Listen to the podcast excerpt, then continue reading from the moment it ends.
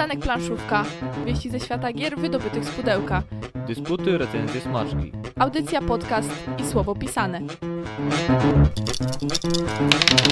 Rozejdzie się po kościach co poniedziałek o 20. Ostatnie jeszcze techniczne przygotowania, jak słyszycie huki. Przepraszamy. Słuchajcie, Może na nowy dżingiel. O, To to możemy dać. Możesz jeszcze raz zrobić? E, mogę drugą sprężyną. Takie mamy sprzęty w radio. Przystanek planszówka. Dziś mówimy o grze, która sporo lat już ma, ale są coraz to świeższe wydania. E, I jedno bardzo świeże właśnie. Mr. Jack i rozszerzenie do Mr. Jacka. Jak graliście, to oczywiście dawajcie nam znać. Myślę, że jest duże prawdopodobieństwo, że graliście, bo w końcu gra już trochę na tym rynku naszym jest. Mm, A jak nie, to my wam powiemy, czy warto, czy nie.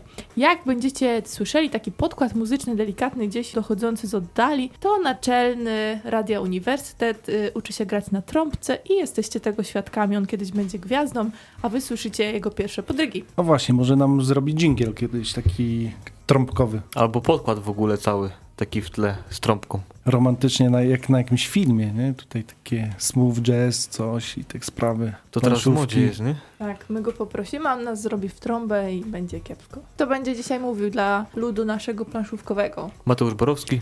Łukasz Juszczak. Jagata Borowska, a Łukasz Juszczak zacznie od newsów. Jest dzisiaj tak naładowany po prostu energią ten nasz Łukasz, że słuchajcie, Że pewnie chory jakiś albo coś. Jak Wida- widać, że na środkach jakiś jest. No i zacznę od bardzo takiego mrocznego klimatu, bo od ciemnej strony planszówek. Czegoś, co jest ich wypaczeniem, niektórzy mówią, że swoistą dewiacją. Tego, co uderza w ich istotę, która skrywa się w interakcji między osobami. Jak to w różnych sferach życia bywa, tak i tutaj ta gałąź przemysłu planszówkowego się prężnie rozwija. Przygotowując się do newsów, chciałem mówić o tych ciemnych sferach, które się gdzieś tam rozwijają, na przykład z lalkami nie do końca dla dzieci albo takimi rzeczami, ale w to nie będę wchodził. Nie chodzi mi o pirackie wersje gier, które można nabyć na popularnym portalu z Chin czy też na Amazonie. Nie chodzi mi o gry solo. Nie chodzi mi również o odgrzewanie starych kotletów z jedynie zmienioną szatą graficzną, choć osobiście tych dwóch ostatnich nie potrafię za bardzo stygmatyzować. Zacznę od, i tutaj pytanie, czego? Jakieś pomysły? No zacznij już. Więc zacznę, zacznę, tak, od e-planszówek zacznę. W ubiegły czwartek w App Store i Google Play i jeszcze na Steamie ukazała się cyfrowa implementacja Zamków Burgundii. Dla wielu najlepszego tytułu Stefana Felda, kwintesencja gier euro, suchar jakich mało i w ten tytuł można było już wcześniej grać online, choćby poprzez serwis Yukata.de, ale dopiero teraz otrzymaliśmy wersję, która pozwala na rozgrywki online w trybie turowym, rozgrywki z AI i to na trzech poziomach trudności, rozgrywki w kilka osób na jednym urządzeniu, jest przetłumaczona na dziewięć języków, ale jak to zwykle w życiu bywa polskiego, to tam nie uświadczymy. Jest tak zwany cross-platform multiplayer. I Czy to nie powód, by kupić aplikację, rzucić pracę, zapewnić sobie internet i pojechać w Bieszczady? A to akurat dobre jest, gdyż multiplatformowość dostarcza wielu graczy. No właśnie. Ale niestety nie do końca jest tak słodko, jak być powinno. Aplikacja ma kilka bugów, które są szybko poprawiane. Testując ją na iPhone'ie 6 i iPadzie R w czwartek nie miałem możliwości rozegrania żadnej partii. I to tak fajnie wyszło, bo chyba przed południem do Agaty wysłałem informację, że już jest, że niestety nie mam możliwości zagrania. Agata mi pisze, no to będziesz miał potem nagrodę po całym ciężkim dniu. No i włączyłem po całym ciężkim dniu i się wykrzaczyło, wyrzuciło mnie. E, przy pierwszej rundzie się aplikacja wyłączała. A to nie jest tak, że musisz kupić nowy model, żeby ci działało? Ale się ubawiłam! No właśnie, dzień później okazało się, że wystarczyło wyłączyć tryb HD. E, Widać, coś tam nie, nie grało. W weekend już się pokazały dwie poprawki, które chyba to naprawiają, ale na wszelki wypadek już nie włączałem tego trybu HD, tym bardziej, że te wodotryski są takie, że tam nie trzeba tego HD. W weekend zobaczyłeś wynik na kościach, który rzuciłeś w czwartek wieczorem. Jedną, jedną z tych poprawek była przez ciebie napisana. To znaczy, pozwoliłem sobie zgłosić uwagę do DigiDice, y, ale szybko reagowali. Tam gracze na BGG szyb, tam dawali od razu sygnały, że nie działa. Chyba 70 komentarzy się pojawiło. Natomiast po kilku rozgrywkach stwierdzam, że trochę przedobrzono z animacjami. Pomimo włączenia szybkich animacji ciągle wydłużają one rozgrywkę, ale zaznaczam, wcześniej grałem w planszową wersję i tą na Yukata DE, zatem stawiam trochę na płynność, trochę bardziej niż na wodotryski. Trzeba się przyzwyczaić także do żetonów z budynkami wersji 3D. AI nie jest najgorsze, dało mi w kość. Chyba raz tylko mi się na razie udało wygrać. Są pierwsze poprawki. DigiDice widać, że zbiera uwagi. Mam nadzieję, że wyeliminuje szybko wszystkie bugi i trochę usprawni tą szybkość rozgrywki. E, No i cóż, jeżeli tak będzie, to mam nadzieję, że zamki Burgundii zostaną długo na moich urządzeniach mobilnych. Tym bardziej, że jakby nie patrzeć, jeżeli chodzi o zamki Burgundii, regrywalność to jest po prostu Miodzio. No o tym, że ta aplikacja jest całkiem niezła, albo że gra jest uzależniająca nawet w takiej wersji e-planszowej, niechaj świadczy to, że niektórzy udają, że są chorzy, żeby móc grać w e-planszówkę, zamiast grać z normalnymi, namacalnymi ludźmi w analogowe gry. Kurczę, już druga osoba mi dzisiaj sugeruje, że jestem typowy symulant i to z różnych powodów, także przejdę do następnych newsów, żeby mnie tutaj jakieś tam no, nie oskarżali. Co tu się dzieje dzisiaj? Tak, tak, Wiedźmin wychodzi, ludzie biorą L4, o chory jestem, gra wychodzi. Epidemia grypy w Polsce, nie? Na Wiedźmina, no. To tak samo pewnie będzie jak Gra o Tron pojawi się na HBO albo jakieś takie inne seriale. Z kolei dla fanów karcianek, tych może zainteresuje to, że cyfrowa wersja Mystic Veil, dostępna na platformie Steam, doczekała się pierwszego dodatku. Tego tytułu jeszcze nie miałem okazji testować, więc jeżeli któryś z słuchaczy już grał, to dajcie koniecznie znać, jak to się sprawuje. Ja jako trochę taki e, tradycjonalista czekam na wersję na iOS-a. Mam nadzieję, że będzie. Kupiliście Zamki Burgundii? Nie. ale wiesz dlaczego? Bo ja mam kłopot z telefonem moim. Na przykład Jaipura tylko mi pozwolił kupić, ale już Ubongo czy innych aplikacji, które chciałam wypróbować, niestety nie pozwolił. Kontrola rodzicielska, nie, nie może tyle A, wydawać. No to widzisz, już przynajmniej wiesz dlaczego. Oj, trzeba ci jabłuszko z, jakieś tam skołować. Tak będę. Mateusz się właśnie. E, Mateusz właśnie wychodzi ze studia. Ja nie wiem, czy tu nie działa walkie-talkie, czy tylko możesz innymi apkami dzwonić. No to by mi wystarczyło, bo z Łukaszem. no i będziemy grali po nocach w Zamki Burgundii. Ale wracając do planszówek, takich, które prądu nie wymagają. W ubiegłym tygodniu ukazała się nowa gra od Fox Games pod tytułem Wodny Szlak. Familijna gra kafelkowa, której autorem jest Wojciech Grajkowski, już dostępna w sklepach. W sieci pojawiła się informacja o dodatku do gry, która całkiem niedawno miała swoją polską premierę. Teotihuacan. Tada! Udało Coś się. mi to mówi. Czyli Miasto Bogów, a dodatek będzie nosił tytuł Late Preclassic Period. Wprowadzi kilka modularnych rozwiązań mechanicznych i to tutaj ważna informacja. Będzie można je łączyć ze sobą lub wykorzystywać oddzielnie. Czekamy na wieści od wydawnictwa Portal o tym kiedy, bo mam nadzieję, że czy to nie musimy pytać, się ukaże po polsku. Zapowiedziano także dodatek do gry, która jeszcze czeka na swoją polską premierę. Polską premierę z kolei zapowiedziało Lucrum w przypadku tego tytułu, a tą grą jest Dice Settlers, a dodatek będzie nosił tytuł Western Sea. E, Podobnie jak dodatek do Miasta Bogów, składać się będzie z kilku modułów, które będzie można wykorzystywać łącznie lub niezależnie od siebie. I podobnie jak w przypadku Miasta Bogów, Western Sea ukaże się w wersji angielskiej nakładem wydawnictwa Board Dice. 11 marca do sklepów trafi nowa edycja wysokiego napięcia od Lacerty, ale przypominamy, to nie jedyny tytuł, na który warto czekać w tym mi- miesiącu od Lacerty. Czekamy m.in. na Azula 2. A o Azulu 2 czyli witraże Sintry, mówiliśmy na audycji tydzień Poprzedniej. temu, poprzedniej, tak, która jako podcast, jeżeli przegapiliście, ukaże się jeszcze w tym tygodniu. Także wypatrujcie, co my tam o szkiełkach myślimy. Talizman.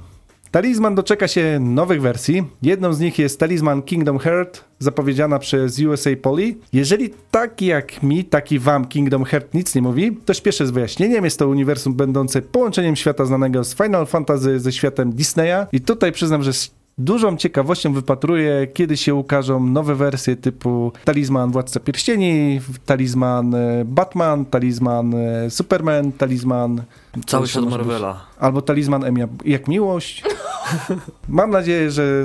To znaczy, mam nadzieję. Jestem ciekaw, czy będzie to taki produkt, jak obecnie jest Monopoly. Gdybyście widzieli tą iskrę ciekawości w Łukasza oczach teraz, to... Wiesz, Dominion się skończył, teraz będzie talizman gromadzić. A faktycznie, bo Dominiona już nie ma. No, się skończył. Dominion się nie skończył. Dominion ciągle jest. Dominion wiecznie żywy. A z takich ciekawostek a propos Monopoly, bo miałem okazję się przygotowywać do zajęć z nauczycielami odnośnie planszówek, tak trochę grzebałem w historii gier. Okazuje się, że pan Darrow, który skopiował pomysł z gry Lancelot Game, bo Monopoly jest takim trochę plagiatem, sprzedał do Parker Brothers licencję na Monopoly za 500 dolców i nie byłoby w tym nic takiego zabawnego, gdyby nie to, że w pierwszym roku gra sprzedała się w, bodajże w 250 tysiącach egzemplarzy, a w kolejnym ponad 1 700 tysięcy egzemplarzy, także nakłady tam po prostu były kosmiczne. Zaiwanił pomysł, ale potem mu tak też trochę zaiwanili. Ktoś coś dzisiaj już wspomniał o Wiedźminie, nie? To tak, to wycenianie tego, co to się ma, to dokładnie. jednak jest mega ważne. Dlatego warto y, umieć procenty z matematyki i brać na procent. Brać na procent, nie mając procentów Dokładnie. we krwi. Jeżeli macie ochotę na planszowy escape room, to poszukajcie w portfelach około 40 zł, bo tyle wystarczy, by kupić Escape Room Tajemnica Eldorado od Fox Games. Tej grze będziecie wcielali się w grupę odkrywców, którzy już od dawna szukali legendarnego złotego miasta w sercu dżungli. Niestety bez powodzenia. Wracacie, rozbija się was samolot, a wy gubicie się w niezbadanym obszarze lasu, gdzie niebezpieczeństwo czai się na każdym kroku i to może być wasz koniec lub ostatnia szansa na rozwikłanie tajemnicy Eldorado. A że to kieszonkowe escape room, to będziecie mogli grać w niego w różnych miejscach, na przykład na długiej przerwy w szkole albo też w pracy na jakimś lunch breaku, bo przecież gry przecież stymulują kreatywność, więc powinniśmy w pracy też grać, nie? Dopóki ich nie zabronią, bo też takie przypadki znamy. Zachęcamy do posłuchania audycji o Exploding Kittens. Nie, no zachęcamy do pracodawców do stymulowania kreatywności pracowników. Dajcie nam szansę do grania. Zapowiedziano nowy, piąty z kolei dodatek do Terraformacji Marsa, który wprowadzi nowe korporacje, nowe projekty i nowe typy kart. I to wszystko zamknięte w jednym pudełku, a ukazać się ma na tegorocznych targach Essen. Polski wydawca Rebel potwierdził także, że jego nakładem ukaże się i ten dodatek. A skoro już o Rebelu, muszę przyznać, że wydawca ten nieźle buduje napięcie wokół premiery gry Keyford, czyli karcianki, w której w każdym pudełku znajdziecie unikatową talię, taką już gotową do rozgrywki. To nie ma nic związanego z e, ka- karciankami kolekcjonerskimi, czy też e, mechaniką budowania talii. Keyforge ukazać się miał pod koniec marca, niedawno pojawiło się info, że Przesunięte będzie to na kwiecień, a w ostatnich dniach znów się pojawiła data marcowa i to prawdopodobnie jeszcze wcześniejsza niż pierwotnie zapowiadano. Także już niebawem. Niebawem także do sklepów powróci Sagrada, czyli gra, która ze względu na charakter rozgrywki i jej wykonanie często porównywana jest z lubianym przez nas Azulem. Nowy nakład będzie zawierał już poprawioną instrukcję. No i może w końcu nam się nadarzy okazja, żeby zagrać w Sagradę. Przypominamy, trwają prace kapituły gry roku, czyli jednego z plebiscytów którym nagrody przyznawane są przez branżę gier. Tak, jeżeli ktoś y, ma już te tytuły wszystkie ograne, to od dzisiaj nawet może głosować, bo aplikacja już ruszyła w tym y, roku, już głosujemy za sprawą aplikacji, więc super. No i tak, trochę się waham między niektórymi rzeczami ostatnio. Znaczy, no nie chciałabym tam zdradzać za mocno, ale graliśmy w kilka tytułów, które do tej pory jakby tak entuzjastycznie do nich podchodziłam i mój entuzjazm trochę spadł po ostatnich rozgrywkach i nie wiem, muszę jeszcze wrócić raz do tego, żeby to rozwikłać. To wcale nie jest takie proste, jak chce się poważnie do tego konkursu podejść. A jeszcze, a propos, na przykład, ostatnio była dyskusja i ja chętnie poznam wasze zdanie tutaj w studio. Ostatnio graliśmy w dochodzenie. Gratuluję. W każdym razie, dziękuję. Gra jest nominowana w kategorii rodzinnych. Jeden z członków kapituły zgłosił taką wątpliwość, czy może być to uznane jako gra rodzinną ze względu na tematykę. Mhm. I ja jestem bardzo bliska temu i rozumiem o co chodziło tutaj. I jestem właśnie w stanie się opowiedzieć za tym, ale wielu innych członków kapituły stwierdziło, ta kategoria ma w sobie zawierać po prostu gry, które są może trochę filerem, może trochę dla znajomych również i tak dalej. Więc myślę, że spoko sposobem byłoby, żeby zmienić nazwę kategorii. Na? I żeby to nie była gra rodzinna, tylko w takim razie, nie wiem, gra lightowa, gra cokolwiek. No bo niestety, karta rozczłonkowanie, karta jakieś młoty, nie wiadomo co, dla mnie to nie jest rodzinna tematyka. Rodzina Damsów. Przyznam, że równie dobrze w takim wypadku można by w kategorię gier rodzinnych e, wrzucić jakieś miłos- miłosne ig- igraszki albo jakieś tam te gry erotyczne. No bo też lekkie, w każdy może zagrać, tak? Ja też miałabym taki A poza tym ma zgrzyt. bardzo familijny charakter, tak? Może wam się rodzina rozrośnie.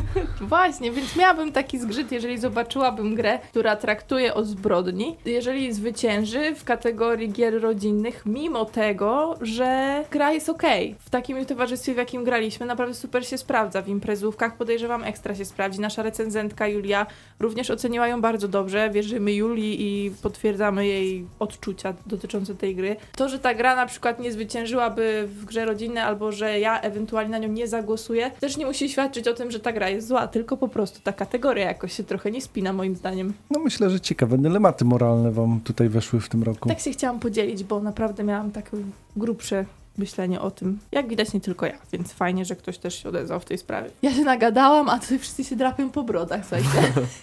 Aha, jeszcze jest planszowe Grand Prix, też warto wspomnieć. Można głosować przez stronę internetową. Kolejna edycja plebiscytu, który jest organizowany przez portal Boardtime. Można głosować na podcasty, na media planszówkowe, a także na kilkanaście innych kategorii. O ile dobrze pamiętam, 15. Jest trochę klikania, ale w tym roku przyznaję, że o wiele przyjaźniej tą formula całej jest skonstruowani niż w ubiegłym roku, także zachęcamy, spróbujcie. Zawsze to taki głos ludu, bardziej reprezentatywna grupa, więc warto. Warto. Powoli zmierzając ku końcowi. Alchemicy, Królewski Golem wrócili do sklepów. Jeżeli zależy wam na dodatku do tej, co by nie mówić, bardzo udanej gry dedukcyjnej, która nieco wysili wasze komórki albo może nawet nieco bardziej, śpieszcie się, bo, bo podobno na ten moment nakład jest bardzo ograniczony. Dopiero w późniejszej części roku ma przyjść tego więcej. I tak tylko hasłowo trzy rzeczy. Do sklepów trafiła gra Dice City od Barda. Ravensburger zapowiedział na ten rok grę i tutaj powinienem zaśpiewać, albo Trębacz by mógł nam zagrać grę Szczęki. To nie żart. Będą szczęki planszowe. I pojawiła się informacja o nowej wersji Double. Osadzona będzie w uniwersum Harry'ego Pottera. Bardzo ładne ikony tam były. Myślę, że sporo radości też by mi sprawiło. Odnośnie alchemików, jedna z trudniejszych gier, które mamy na swojej półce, podejrzewam. I niedoceniona przez graczy. Niedoceniona, chodząca na rynku wtórnym za śmieszne pieniądze. Yy, Naprawdę? Kiedyś się nie, nie natknęłam na obserwowałem. alchemików chyba za tam 80 czy 70 zł, to zapłakałam gorzko. Trzeba by zagrać. Trzeba by zagrać. Pamiętam jeszcze, to była jedna z pierwszych trudniejszych gier, jakie, jakie mieliśmy i na podłodze w ogóle jeszcze trzeba było ją rozkładać, bo nie było miejsca. I kot po tym chodził i to była frustracja, że dwie godziny ją poznawaliśmy. Ale potem już satysfakcja była bardzo duża. I ostatnio na aż dzienniku chyba też widziałam jakiś taki prześmiewczy tekst o tym, że zaprosił znajomych na planszówki i od trzech godzin rozkminiają zasady. Ale to wy też tak mieliście, że ze względu na planszówki stół kupiliście? To tak można powiedzieć w sumie, ale no stół do nas przed przypadkiem. Bo to jest w ogóle historia fajna, bo dostaliśmy stół zamiast łóżka, jakby nam chcieli zasugerować coś. I ten stół już z nami został, bo było za drogo, żeby go odesłać, przynajmniej firma tak stwierdziła. No, a że nasze hobby planszówkowe się rozkręcało, to czemu nie? I teraz pół pokoju nam stół zawala, tak? Ale ten stół dla niektórych gier się robi za mały. Na przykład? Anachrony. Właśnie ta anachrony dodatkami. znowu. Łukasz, musisz przyjść, bo Mateusz już ma po prostu nerwicę, że jeszcze nie mówiliśmy o tym. No, przyznaję, ale boję się trochę tego tytułu ze względu na jego objętość.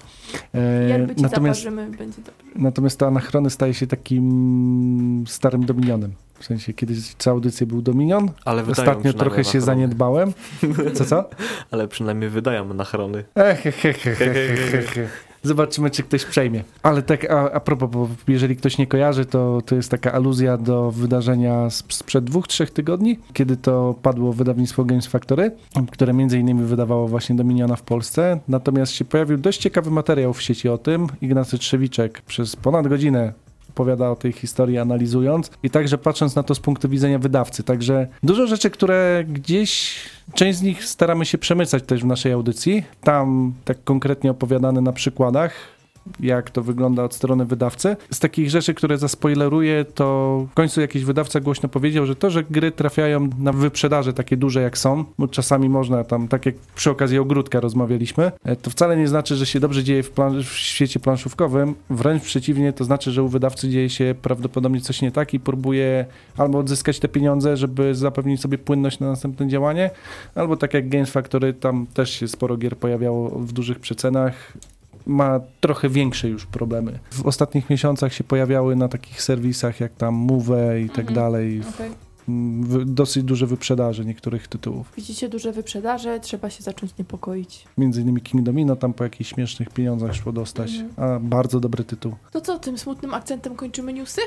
Się rozgadałem, a myślałem, że dzisiaj tak szybko pójdzie. Bardzo dobrze, bo Mr. Jack to gra kompaktowa, o której pewnie też kompaktowo wam opowiemy, także super jak zostaniecie z nami. Wszelkie refleksje, historie związane z tą grą albo z newsami, które usłyszeliście, zbieramy na Facebooku i sobie chętnie podyskutujemy. Super Marcin, że nam proponujesz, żebyśmy zrobili osobny odcinek o grach detektywistycznych. Zaraz się odniosę do tego na Facebooku i tutaj na antenie również się odniosę.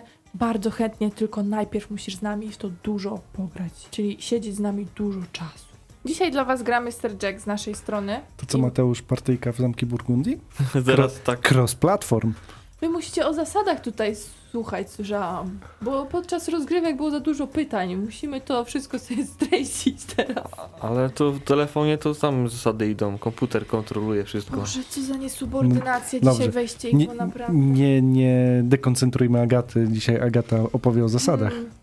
No, już któryś raz z rzędu, już nie chcę mówić. Znaczy nie z rzędu, ale dobra. No jak nie chcesz E. mówić, jak masz zacząć właśnie mówić, no? Właśnie dzisiaj dużo gadam. E, Mateusz dzisiaj w miarę spokojny, natomiast Łukasz jest na jakichś dropsach chyba na ten, na zatoki, więc musicie nas, nam wybaczyć, ale przynajmniej mam nadzieję, że intensywnie odbieracie tą audycję i dynamicznie nam idzie. Mr. Czeka instrukcja radzi nam, żeby przeczytać całą najpierw, żeby mieć w ogóle ogląd sytuacji i Tak się zastanawiam, czy są gracze, którzy robią inaczej, w sensie, że zaczynają grać i dopiero wtedy w trakcie czytają. "Hmm, Może dobra oszczędność czasu. W pudełku znajdziemy 8 pionków postaci w 8 kolorach i każdy ze stroną podejrzanego i niewinnego. Je trzeba sobie na początku obkleić. Szary będzie niewinny, podejrzany będzie kolorowy. Jest 8 kart postaci z zielonymi rewersami. Każda przedstawia jedną postać oraz symbole zasięgu ruchu i zdolności specjalnej. I to będzie wszystko w zasadzie, co te postaci e, będą robiły. Jest też 8 kart alibi z czerwonymi rewersami, każda przedstawiająca jedną postać oczyszczoną z zarzutów. Poza tym żetony kordonów policyjnych, żetony zamkniętych y, włazów do kanałów, znacznik tury i żetony zapalonych latarni, które też są ważne. Cztery żetony są ponumerowane i dwa bez numeru, one będą cały czas y, powiedzmy widoczne. Poza tym będzie karta świadka ze stroną widoczny i niewidoczny. I teraz tak, dostaniemy też planszę która przedstawia dzielnicę Whitechapel i to są heksy. Niektóre z latarni gazowych są zapalone i to sprawia, że pola będą oświetlone, a inne pozostaną w mroku. To będzie bardzo ważne podczas rozgrywki. Gramy na dwie osoby tylko. Jeden z graczy będzie się wcie- wcielał w Mr. Jacka i będzie próbował jako ten słynny Kuba rozpruwacz opuścić pod osłoną nocy dzielnicę, natomiast drugi gracz wciela się w detektywa i on będzie musiał przed upływem ósmej tury aresztować Jacka. Cała mechanika będzie się opierała na tym, że będzie detektyw zgadywał, gdzie jest Jack, bo Jack sobie dobiera losowo kartę postaci. Postaciami będą poruszali zarówno Jack, jak i detektyw, żeby sprawdzić, e, gdzie ten Jack jest. Tak, to będzie cel detektywa, celem Jacka będzie uciekanie. I teraz tak, wszystkie postaci rozkładamy według określonego wzoru. To sobie można znaleźć w instrukcji, jest opisane to szczegółowo. Widoczna postać to będzie taka znajdująca się na oświetlonym polu, czyli musi sąsiadować z zapaloną latarnią y, i każdy wtedy może zobaczyć jej twarz czy kontur. I jeśli dwie postaci zajmują dwie sąsiednie, nawet nieoświetlone pola, to są widoczne, bo siebie widzą nawzajem. Tak to y, postrzegamy. Natomiast postać, która się nie znajduje na oświetlonym polu, bo nie ma tam blisko latarni albo nie ma blisko lampy Watsona, jest niewidoczna. Jeżeli Jack jest niewidoczny, to może akurat zmykać w następnej turze z miasta. Detektyw stara się co turę zmniejszać liczbę podejrzanych, tym samym ograniczać Jackowi możliwości ucieczki, natomiast Jack stara się hamować ten proces eliminacji podejrzanych, równocześnie czekając na okazję do wymknięcia się. Jak będziemy tymi postaciami sterować? W turach o nieparzystych numerach, czyli 1, 3, 5, 7, będą dobierane cztery postacie ze stosu kart i detektyw jako pierwszy wybiera jedną z nich, używa zdolności specjalnej albo porusza nią. Na każdej karcie jest y, zaznaczone, czy trzeba wykonać obie czynności, czy można wybrać tylko jedną, albo też w jakiej kolejności trzeba to zrobić. Natomiast potem Jack wybiera dwie postaci, i na koniec detektyw jeszcze jedną. W turach o parzystych numerach Jack jako pierwszy wybiera jedną z postaci, detektyw dwie i Jack używa ostatniej. Jak to jest trudne do wyobrażenia sobie, to nie ma żadnego problemu, bo na planszy mamy wszystko rozrysowane.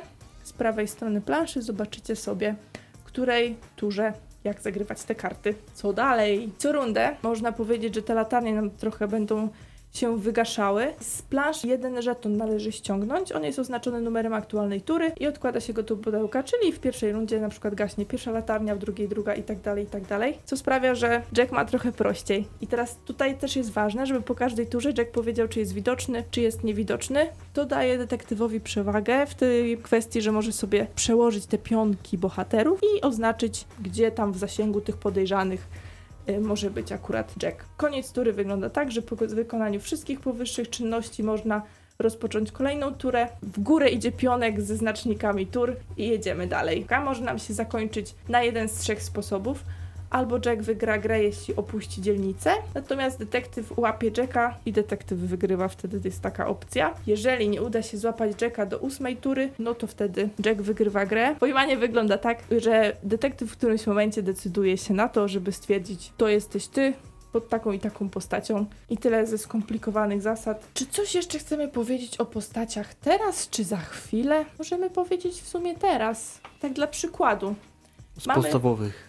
Mamy Sherlocka Holmesa, mamy Watsona, którego też możecie kojarzyć z wszelkich detektywistycznych historii. Mamy Johna Smitha oraz na przykład sierżanta Goodleya. I teraz, żeby zobrazować, jak te postaci działają.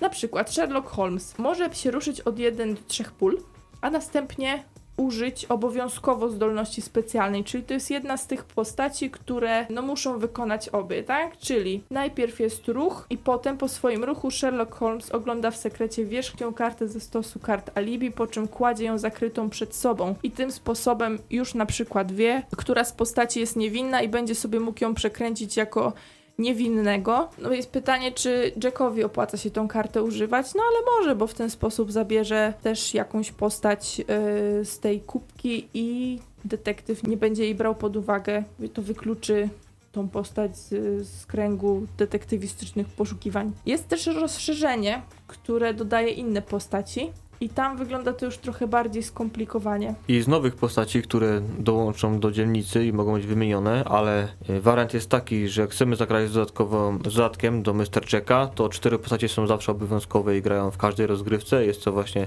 Jeremy Baird, Sherlock Holmes, Inspektor Lestrade i John Smith. Oni zawsze grają w rozgrywce, a resztę po prostu możemy dobrać. Każdy gracz ma na ręce pięć kart, wybiera dwie i każdy odsłania na raz dwie i wtedy mamy cztery postacie, więc mamy 4 plus 4, czyli 8 mamy nową rozgrywkę z postaciami z dodatku. A postaci z dodatku to m.in. jest Madam. Madam ma taką specjalność, że może poruszać się od 1 do 6 pól, więc bardzo ma daleki zasięg, ale Kawał planszy, nie? kawał planszy, ale nie może używać kanałów, gdyż na planszy mamy umieszczone kanały, którymi możemy przechodzić z jednej części dzielnicy do drugiej części dzielnicy i możemy robić takie fajne triki. Często wiadomo, Jack lubi tamtędy chodzić.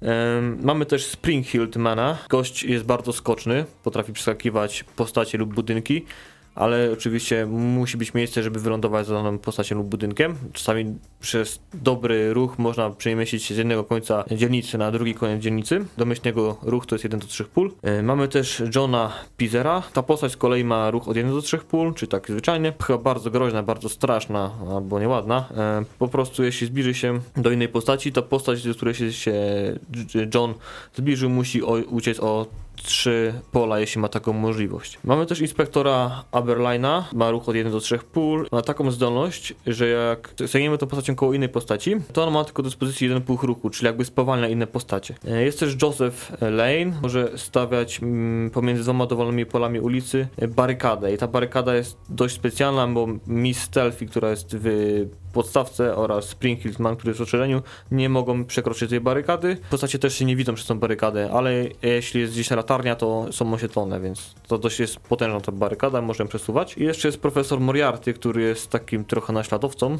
Ma zmienną wartość ruchu, gdyż kopiuje postać i jej wszystkie umiejętności. Znaczy się po prostu postać, która jest odkryta znakiem zapytania i po prostu Moriarty jest kopią danej postaci. Ważnym elementem na planszy są jeszcze kordony policyjne. One zawsze blokują dwa z czterech wyjść z dzielnicy, bo o tym nie powiedziałam, że Jack musi wyjść jednym z czterech rogów, powiedzmy. I dopóki kordon blokuje wyjście, żadna postać nie może opuścić przez nie dzielnicy. Natomiast mamy tutaj inspektora Lestray, który pozwala na to, żeby mm, przestawić sobie to wyjście, co z kolei może trochę naprowadzić też detektywa, że dlaczego tutaj Jack akurat przesuwa sobie to wyjście i chce mieć je wolne. Także te wszystkie ruchy muszą być przemyślane akurat. Natomiast y, warto wspomnieć jeszcze też o polu otwartego włazu i żetonie zamkniętego włazu, bo gdy postać znajduje się na polu otwartego włazu do kanału albo wejdzie na takie pole, to może za jeden punkt ruchu przejść na dowolne inne pole otwartego włazu, o czym też wspomniał już Mateusz, czyli po prostu mieszczamy się pod ziemią i wychodzimy gdzie indziej, chociaż kosztuje to trochę więcej. To czasami jest to warte przemyślenia, nawet jeżeli uciekamy i chcemy trochę zmylić tego przeciwnika. No tym bardziej, że te kanały są faktycznie rozmieszczone w różnych częściach planszy, więc yy, kawał drogi jesteśmy w stanie w ten sposób przejść. Gdybym częściej na przykład używała jako Jack kanałów, to nie miałabym tego wrażenia, że Jackiem jest o wiele trudniej wygrać, bo teraz, mimo iluś tam rozgrywek za mną, to mam takie wrażenie. Ale jest z nami Paweł, który pisze, że to jego ulubiona od wielu lat gra dwuosobowa i myślę, że jak ktoś wiele, wiele lat gra w Mr. Jacka, to on bardziej niż ja będzie wiedział, czy Jackiem łatwo wygrać, czy nie. Gdyż Jack, no, na początku jak się gra, wydaje się bardzo niezbalansowany, ponieważ paru ruchach idzie wykryć i wyeliminować dużą część postaci, która jest już ma no, alibi, tak, odkryliśmy ją, wiemy, że nie jest Jackiem. I zostaje nam dość wąski wachlarz do odkrycia i gracz, który no, gra jako pierwszy Jackiem, próbuje jakoś tak uciec, zazwyczaj skupia się na tym Jacku i jest łapany, jak na przykład ja.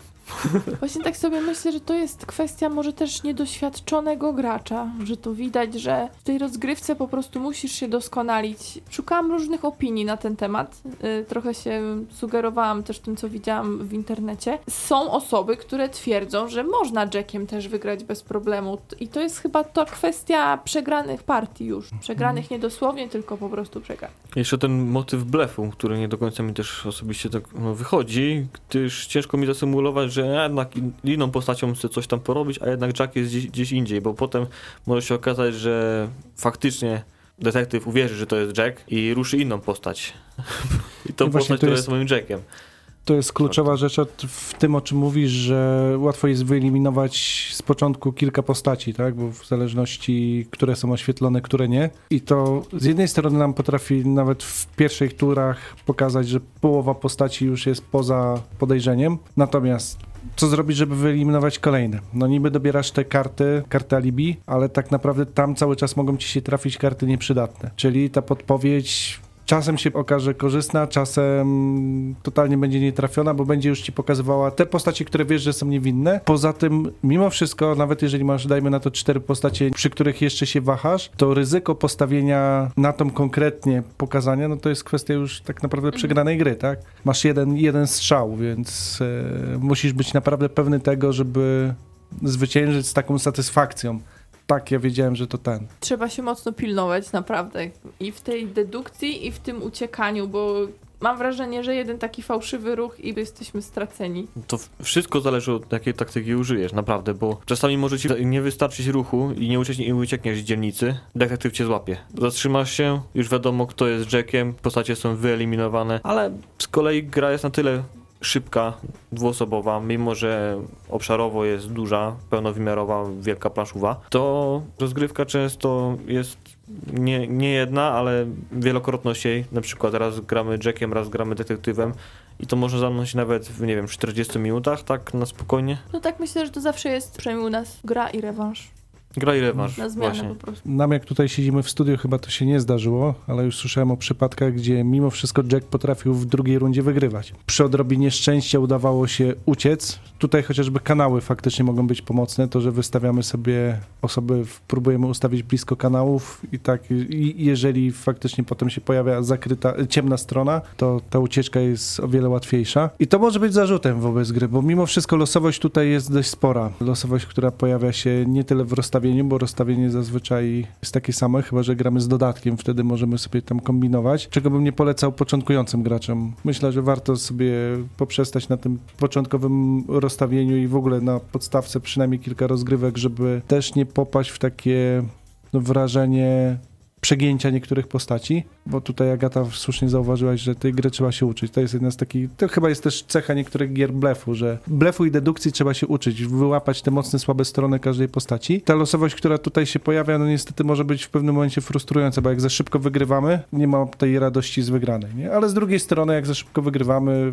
tak jak Mateusz mówi, można wyciągnąć zaraz drugi raz i sprawdzamy się jeszcze raz. Tym razem może się bardziej- okazać, że będzie taki mózgożerny pojedynek. Tym bardziej, że, że samo rozłożenie gry jest bardzo no, szybkie. Mhm. Mamy dużo elementów, chociaż są duże i solidne, że ta gra się szybko nie zniszczy, może ewentualnie się zetrą te naklejki na pionkach. Mateusz, wspomniałeś coś o tym, że gra jest masywna, albo coś takiego powiedziałeś, że porządna, coś w tym stylu. No i faktycznie jest, natomiast hula wiatr w pudełku i na pewno dodatek nam się zmieści w tej wersji podstawowej. Bo to pudło jest, no takie widać, że jest zrobione, żeby To jest pokaźnie wyglądało. Pudło na... takiej mniej więcej wielkości, jak może e, słuchacze kojarzą Carcassonne w podstawowej tej wersji. E, I spokojnie, jest dużo miejsca jeszcze na dodatki. ale co ciekawe, bo tak sobie jak wiozłem, to chciałem włożyć jedno w drugie. Niestety dodatek jest trochę wyższy niż, e, To samo niż próbowałem. podstawka. Też to próbowałam, wszyscy próbowali. Jak przystało na graczy, którzy już mają kilka gier na półce, to miejsce jest naprawdę cennym zasobem i myślę, że gdyby Mr. Jack był na mojej półce w domu, to dodatek szybko by poszedł do piwnicy jako pudło. Może E, by, I przełożony zostałby do podstawki bez pudełka. jak macie mało miejsca, to Mr. Jack Pocket jeszcze jest, to można spróbować sobie w, tym, w tej kwestii trochę. Dla minimalistów. A Mr. Jack Pocket jest jeszcze w wersji mobilnej. To już dla totalnych No, można też spróbować, także widzicie, jest opcja. Bruno Catala i Ludowicz Mont Blanc się starają. I tak samo oznaczenia, które są na pudełku, czyli 30 minut, dwie osoby i 9 plus. 9 plus, 9 plus, czyli od 9 lat, a jak spojrzymy na rozszerzenie, też jest 9 plus. Na przykład mamy Madame i tam jest wspomnienie, że Madame nie jest taką grzeczną postacią. Prowadzi dom publiczny Whitechapel. Jak dzieci są wiadomo ciekawe, trzeba byłoby tłumaczyć trochę. Albo nie czytać w ogóle. Znaczy w ogóle nie chciałbym odpowiadać na pytanie tato, wujku czy dziadku, a co to jest y, Whitechapel, a kto to jest Kuba Rozpruwacz? No takie pytania mogą być kłopotliwe. Opowiedz mi o Kubie Rozpruwaczu. No to może Czy był bohaterem? nie w kategorii gier rodzinnych, o czym już dzisiaj też trochę wspominaliśmy. A czy byłeś w domu publicznym? A skąd ta Wania spotkałeś tą panią? Myślałam, że te latarnie gazowe są w tylko tych starszych wersjach, ale no gdzie tam przecież to, że wersja jest nowa, to nie znaczy, że to się zmieniło. To nadal jest 1888 rok i latarnie są gazowe. A Kacper pisze, że zawsze chciał zagrać, ale jak dochodzi do zakupu planszówki, to wybór pada na coś innego. Na przykład na co? Kacprze? To faktycznie nie jest chyba gra, którą ja bym poleciła dla dwóch osób. No ileś tam innych tytułów przychodzi mi do głowy, dla jeżeli... No ale wiesz o co chodzi. Ach, to łapanie za słówka. Chodzi o to, że jak ktoś mi powie, słuchaj, poleć grę dla dwóch osób, to Mr. Jack nie będzie dla mnie pierwszym borem, żeby komuś polecić. Grałem w Mr. Jacka solo, nie dałem się Nie złapać. dałem się złapać, uciekłem. O, to ja może bym uciekła wtedy Jackiem bez problemu. Ale jeżeli ktoś chciałby takie gry dedukcyjne wciągnąć i zobaczyć w ogóle o co chodzi, one są teraz super ekstra, mega modne te gry. Więc dlaczego by nie spróbować takiego klasyka? No bo to będzie jedna z pierwszych takich Mhm. gier dedukcyjnych, detektywistycznych i wciąż osadzona w takim klimacie. A jak chce ktoś pograć w więcej osób w coś takiego, no to listy z Whitechapel, czemu nie? Tylko listy z Whitechapel są po pierwsze trochę trudniejsze, poważniejsze, bo ta rozgrywka też jest dłuższa. Mimo wszystko mają tryb kooperacyjny, co nie każdemu się spodoba, chociaż można grać jeden na jeden. Można być rozpruwaczem. Tak, można być rozprowaczem, można być kilkoma policjantami naraz, no ale mimo wszystko są już poważniejszym tematem. Ten ma chyba niższy próg wejścia. Jak najbardziej. Bo to nie jest trudna gra, to Mhm. trzeba oddać jej. Natomiast takich łatwych gier, które mi przychodzą na myśl, gdzie większą ochotę mam zagrać, to znaczy nie to, że nie mam ochoty zagrać w Mr. Jacka, ale jakbym miał odpowiedzieć na pytanie, daj mi jakąś dobrą planszówkę dwuosobową, dedukcyjną z elementem blefu, Władca Pierścieni Konfrontacja. To jest dla mnie high level i zarówno ze względu na klimat, jak i na mechanikę tam to doktor Knicja wspiął się po prostu na wyżyny, ale tutaj też jest fajnie. Nie można powiedzieć, że jest źle, natomiast y, ta gra może ucierpieć po pierwszym kontakcie, w sensie takim, że może się po pierwsze wydać za trudna, to przeczytanie instrukcji do końca jest dość ważne, może jeszcze nie dać odpowiedzi, ta niby nie jest trudna, bo ta gra w zasadach nie jest trudna, ale jak tak na pobieżnie na pierwszy raz przejrzałem instrukcję, to tak stwierdziłem, kurczę, nie do końca cały czas wiem o co chodzi. Kiedy on jest widoczny, kiedy nie jest widoczny, Mhm. kiedy ktoś na niego patrzy, jedziesz tymi liniami, sprawdzasz. Na szczęście tam się pojawiają jeszcze te z, najczęściej zadawane pytania, więc tu się pojawia fajna pomoc ze strony wydawcy. No i dopiero wtedy, jak zagramy dwa, trzy razy, zaczynamy odkrywać tak naprawdę o co chodzi. Ale to z kolei powinno być traktowane jako zaleta, że gra nie jest tak do końca banalna, jakby się wydawało, tak? Że mała, prosta planszówka pierwszej 500 BGG. No słuchajcie, ona ma tłumaczenie w 25 językach. Sama mechanika też jest, jakby nie patrzeć, bardzo skomplikowana nie jest, ale postacie są do nauczenia. No, a ona tak de facto może być język, nie, językowo niezależna. Jest. Mamy nawet wersję tutaj, jak mam instrukcję przed sobą, to nawet po japońsku jest tłumaczenie, ale niestety nie przeczytam wam tego. Ale to jest dobrze wymyślone. w ogóle, jakie odkrycie. No spoko, szacun dla autorów, naprawdę. No nie dziwię się, że w ogóle ta gra się broni przez tyle lat, bo no jednak coś w sobie ma i mimo, że tak jak powiedziałam, nie będzie dla mnie propozycją jakiegoś takiego pierwszego rzutu dla dwóch osób, to no też nie powiedziałabym nikomu, Jezu, nie próbuj w to grać, bo, bo szkoda czasu. No nie jest szkoda czasu, czasu tego dużo nie zajmie taka rozgrywka. Satysfakcję może jakąś dać. Nie wiem na jak długo, nie jestem pewna, Natomiast myślę, że te postaci, które rozszerzają i dają trochę większe pole do manewru, pozwalają trochę odkrywać e, jakieś nowe aspekty w tej grze. Plus to, że to jest kolejna z gier, w której się można trochę doskonalić, w której można coraz lepszym być w kolejnych rozgrywkach i próbować w jakiś inny sposób jeszcze albo szybciej złapać tego Jacka, albo tym Jackiem e, szybciej miasto opuścić, co akurat jest moim celem, bo chciałabym to zmienić, to moje nastawienie do tego. E, no więc więc na pewno wrócę. A to uciekanie, to śledzenie, ta gra ma w ogóle klimat detektywistyczny, czujecie ten, nie wiem, Stęchłe, mokre mury. Bardziej pojedynek umysłów niż te mury. Szachy? Szachy z dużym twistem? Nie. Mimo wszystko to jest dedukcja, tak? Bardziej tutaj czuję dedukcję niż w Sherlocku, którego już recenzowaliśmy tym odgrany, który był taką bardzo prostą wariacją, 12 kart, na tym opierała się rozgrywka. E, Tutaj mimo wszystko musimy gdzieś tam w głowie kombinować, jak się poruszyć tymi postaciami, żeby złapać albo uciec. Także ten pojedynek umysłów czuję. Tak e, gwoli małej dygresji, jak czytałem instrukcję, przeczytałem o tych kanałach, to przyszło mi od razu skojarzenie, że to można by bardzo fajnie przetematowić na serię niefortunnych zdarzeń. Nie wiem, czy oglądaliście. Książki nie czytałem, oglądałem tylko serial. Oni mieli tam takie przejścia kanałami właśnie pomiędzy różnymi miejscami w, w miastach i nawet dalekimi jakimiś odległościami. Tutaj mamy praktycznie to samo, tak fajnie pasowało klimatycznie. Także w, a, Nigdy nie wiesz. tak jak mamy talizman e, w nowych wydaniach, tak może kiedyś Mr. Jack w serii Mhm. niefortunnych zdarzeń. Całkiem możliwe. Ja powiem, że czasami jak tak byłam Jackiem, który gdzieś próbuje się ukrywać, to mogłam te postaci sobie wyobrazić i czy ktoś na mnie zerka, czy nie zerka, ale nie przychodzi to naturalnie. To nie jest tak, że słuchajcie, gra ma super klimat i po prostu czujesz, że jesteś tym Jackiem, który ucieka. No nie, aż takich emocji nie ma.